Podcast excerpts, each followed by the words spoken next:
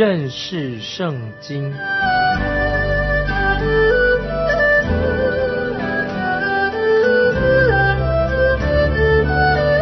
认识上帝的话，把上帝的话带到全世界。本节目是由认识圣经机构和环球广播电台联合制作，欢迎收听。亲爱的听众朋友，你好，欢迎收听认识圣经，我是麦基牧师。在马可福音第四章，我们会看到一些比喻，以及主耶稣平静风浪的神迹。这些事迹在马太福音也有记载，但是有一个比喻是马太福音所没有的，这个就是马可福音、马太福音有些不同的地方。首先呢，我们要看这个撒种的比喻，以及比喻的解释。接着我们就还有其他的比喻，还有耶稣行的神迹。现在我们一开始我们就提到，强调马可福音是一本行动的福音书，看见行动在这个福音里面，在第四章中所强调的比喻、强调的神迹啊，我们都要很注意来看。马可福音的比喻也是关于行动，看见行动在这个比喻里面，每一个比喻能够带出我们的行动。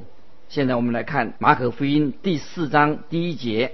耶稣又在海边教训人，有许多人到他那里聚集，他只得上船坐下，船在海里，众人都靠近海，站在岸上。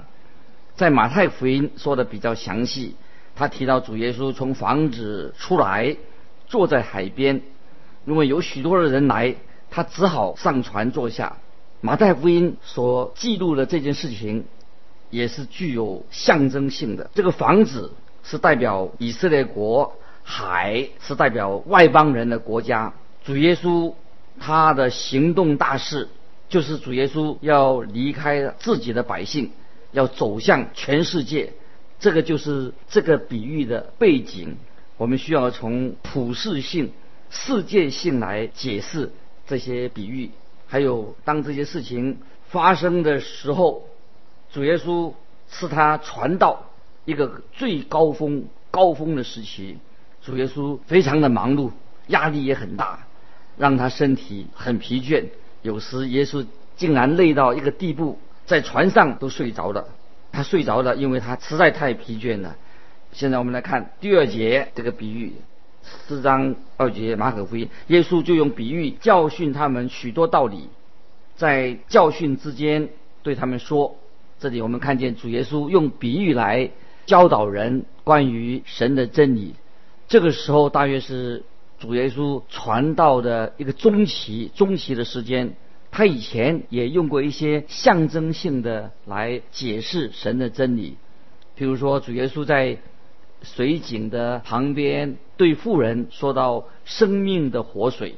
主耶稣也曾经告诉门徒说，要他们成为得人的渔夫。这也是一种象征性的。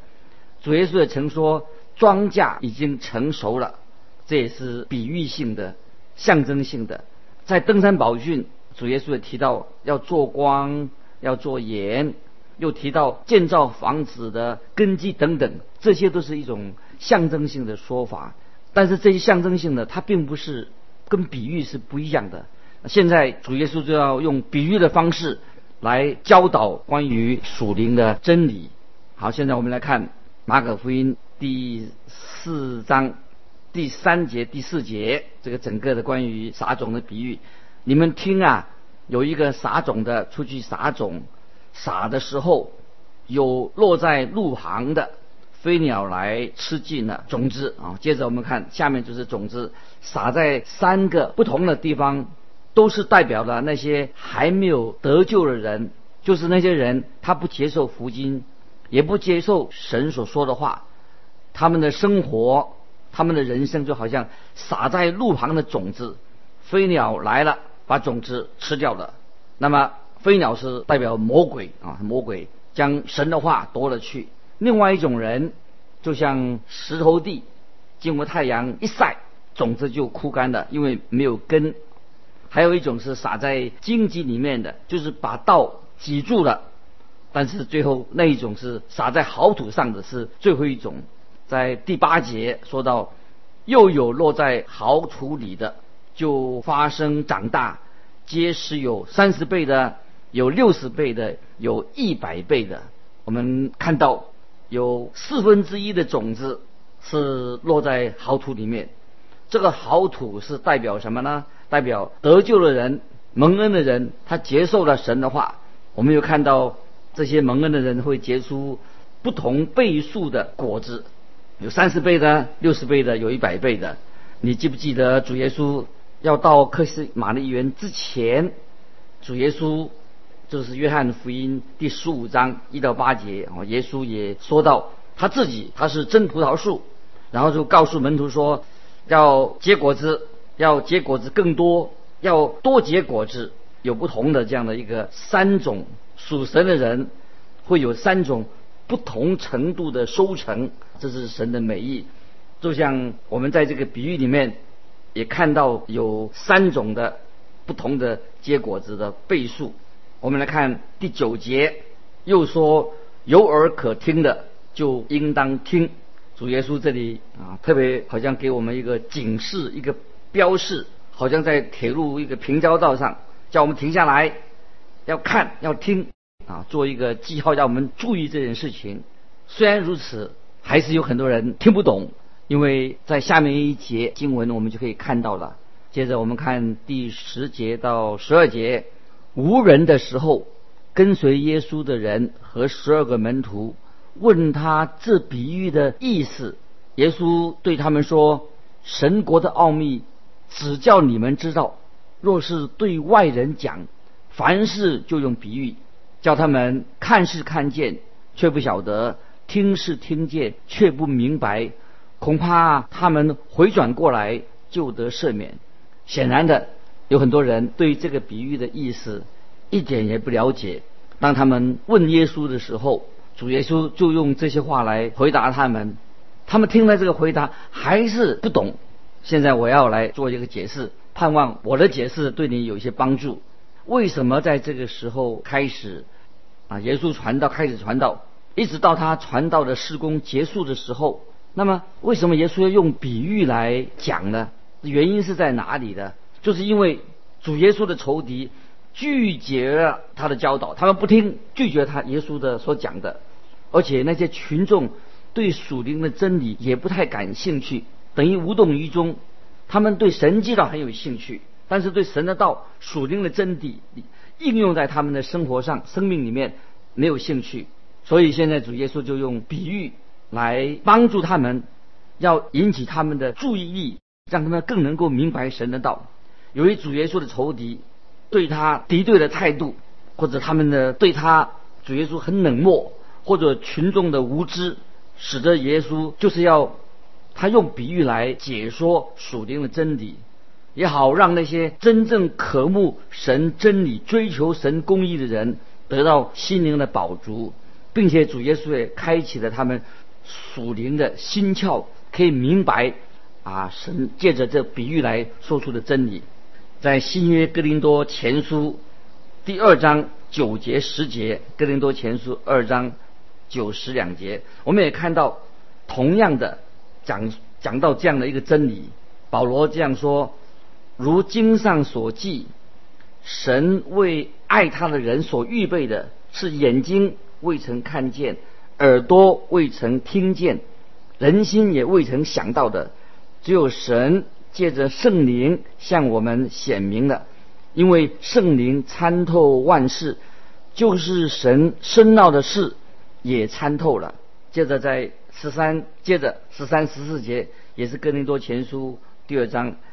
继续的说，并且我们讲这些事，不是用人智慧所指教的言语，乃是用圣灵所指教的言语，将属灵的话解释属灵的事。然而属血气的人不领会神圣灵的事，反倒以为愚拙，并且不能知道，因为这些事唯有。属灵的人才能参透。感谢神，这节经文这几节经文，我们应该啊多去默想思考，让我们也来寻求明白神的真理。保罗就写下了这些重要的原则，到今天对我们每一个人都很适用。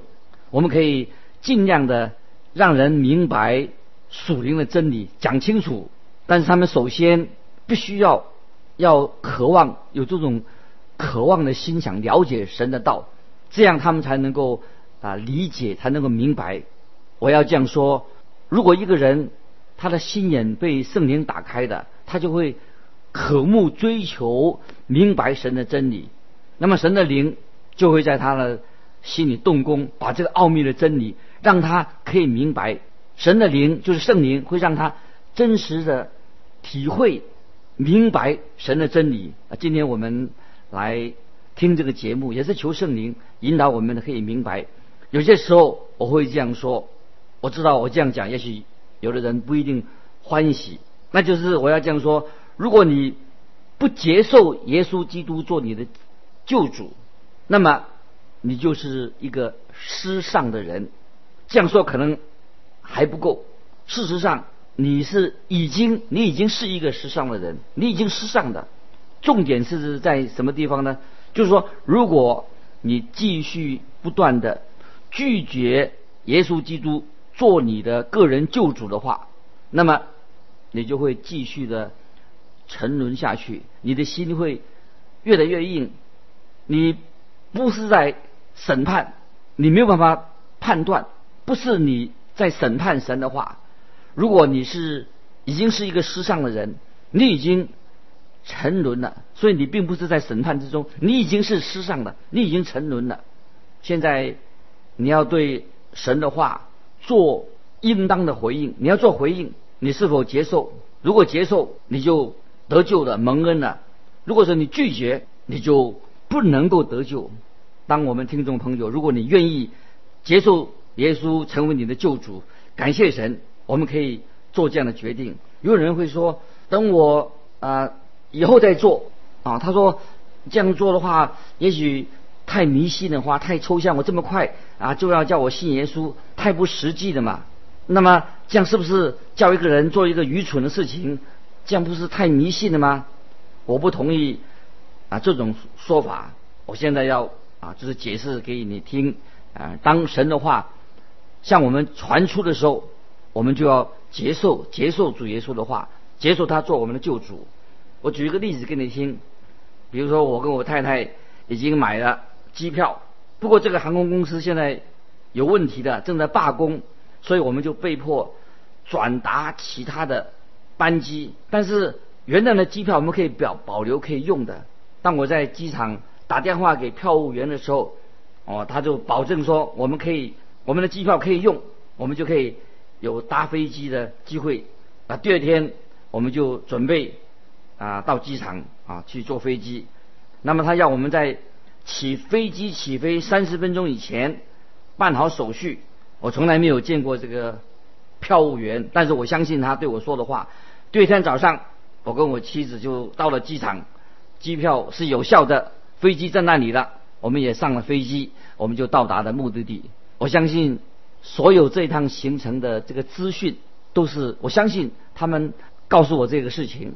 因此，你不你不能说啊，这班飞机根本就不在不存在，就好像说你说神已经将他的话已经给了我们，神要我们相信耶稣基督。那么神的话就是撒出去的生命的种子。那么是问题是在我们自己，你是属于。哪一种的土？你是让这个种子、生命的种子掉在路旁呢，或者掉在经济的地土吗？还是你让神的话落在好好土里面？你的心田是一个好土，这是非常重要的。我们每一个人都是在神面前，原来都是迷失的、失丧的人。唯有当我们接受神的话，听了神的话，我们接受、愿意接受，那么就可以。决定我们是否成为一个蒙恩得救的人，还是说我们自己就是不接受，继续坐在落在沉沦当中，做一个不幸的人。我们应当快快的相信接受，这是让我们就是成为一个啊结果子的蒙恩的一个基督徒。接着我们看十三节到二十节，接着主耶稣就解释这个比喻，又对他们说：“你们不明白这比喻吗？这样怎能明白一切的比喻呢？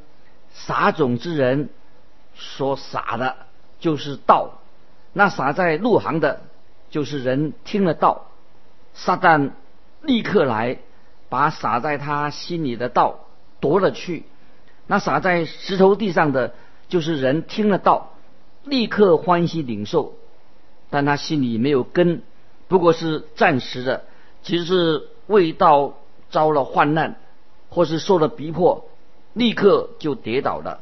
还有那撒在经济里的，就是人听了道，后来有世上的思虑、钱财的迷惑和别样的私欲进来。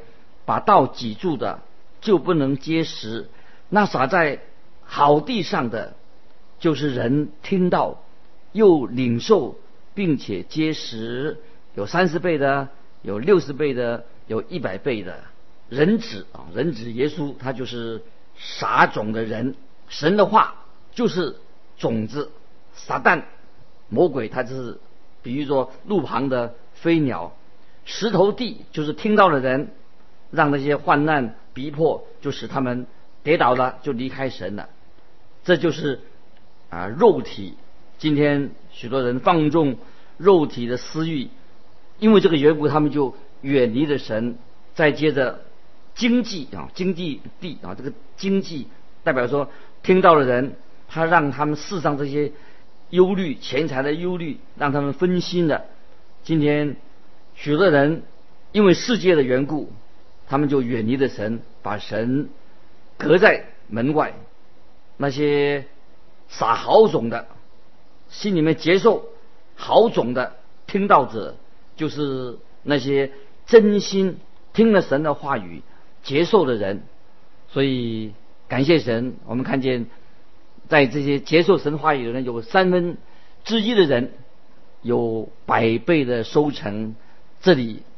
我们要感谢神啊！我们愿意求神让我们成为一个啊有百倍收成的人。这里我们看到啊，这是一个这个比喻里面讲到一个人的行动归向神的啊一个行动的一个比喻。接着我们来看二十一二十一节啊二十一到二十，耶稣又对他们说：“人拿灯来，岂是要放在斗底下、床底下，不放在灯台上吗？”因为掩藏的事没有不显出来的，隐瞒的事没有不露出来的。在这里，我们看到灯台啊，跟灯台发光的这个功能，比喻说啊，是一个比喻。光是代表我们的责任啊，一个领受神真理的人，就是要有行动。我们按着我们所得到的亮光有多少，来决定我们个人的责任的程度是多少。光在。照耀着我们，你对光的反应啊，这是非常的重要。重点就是说，你和我，我们本来都是活在黑暗当中的人，现在有福音的光已经照在我们身上了。我们以为人是一个罪人，是因为他们是软弱的、无知的。可是，在罗马书第一章二十一节，罗马书一章二十一节告诉我们说，他们虽然知道神。却不当做神来荣耀他，就是说明人是故意犯罪抵挡神。我们都是这样的罪人。现在福音的光已经照到了我们心里面，会产生使我们有责任。如果我们不接受光，我们就成为一个失丧的人；如果我们不接受主耶稣的恩典，不接受他的赦免，我们就继续会活在沉沦当中。接着我们看二十三节。有耳可听的就应当听，啊，这是一个要我们有行动的意思。神要我们有这样的行动，有了信心就会产生一种行动。信心就是按照神所说的话，我们去行动，我们去做。所以我再用这个搭飞机，刚才提到搭飞机的来啊做一个解说，就是你必须要有行动，因为你手上已经有了机票了，所以你要行动，你必须要相信。信任那架飞机要搭你到，把你载到你的目的地。如果你留在机场不动，坐在这里，啊，就是傻在那里不动，那就不能够把你带到目的地。所以你必须要相信，并且你有行动，踏上飞机，这个就是啊信心，信心会一定会带来了行动，就能够达到啊神要我们所行的一个目的。接着我们来看二十六到二十九节，马可福音二十六到二十九节又说。神的国如同人把种撒在地上，黑夜睡觉，白日起来，这种就发芽见长。那人却不晓得如何这样。地生五谷是出于自然的，先发苗，后长穗，灾后穗上结成饱满的籽粒。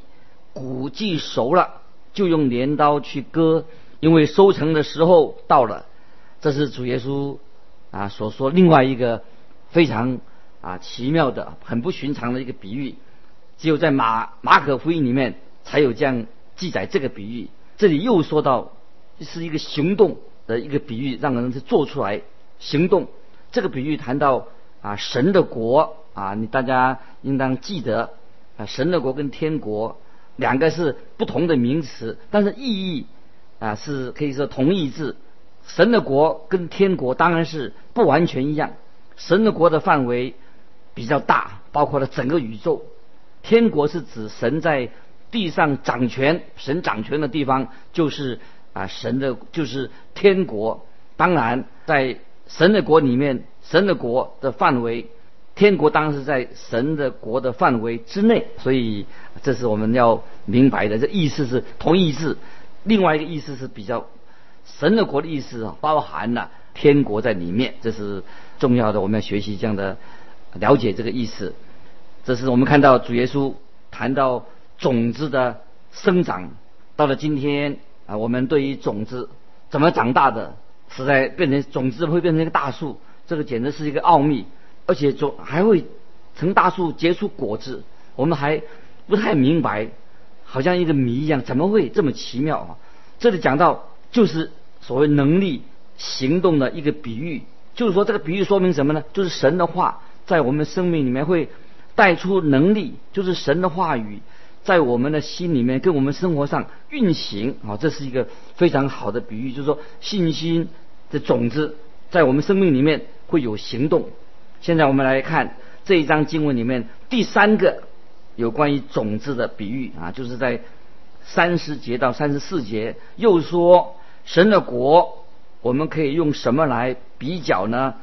可用什么比喻表明呢？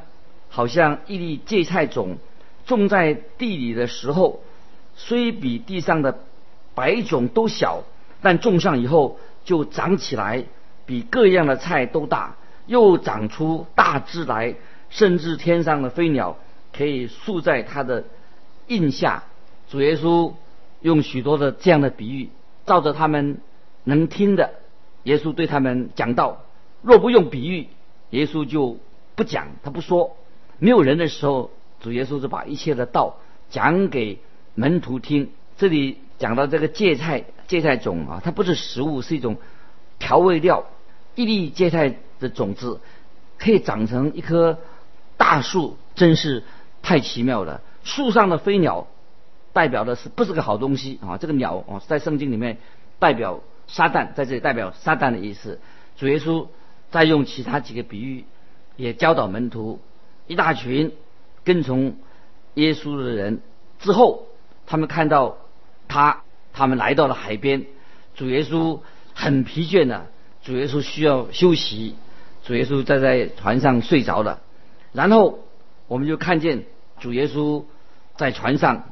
他行了一个平静风和海的一个神迹。我们看三十五节到四十一节，当那天晚上，耶稣对门徒说：“我们渡到那边去吧。”门徒离开众人，耶稣扔在船上，他们就把他一同带去。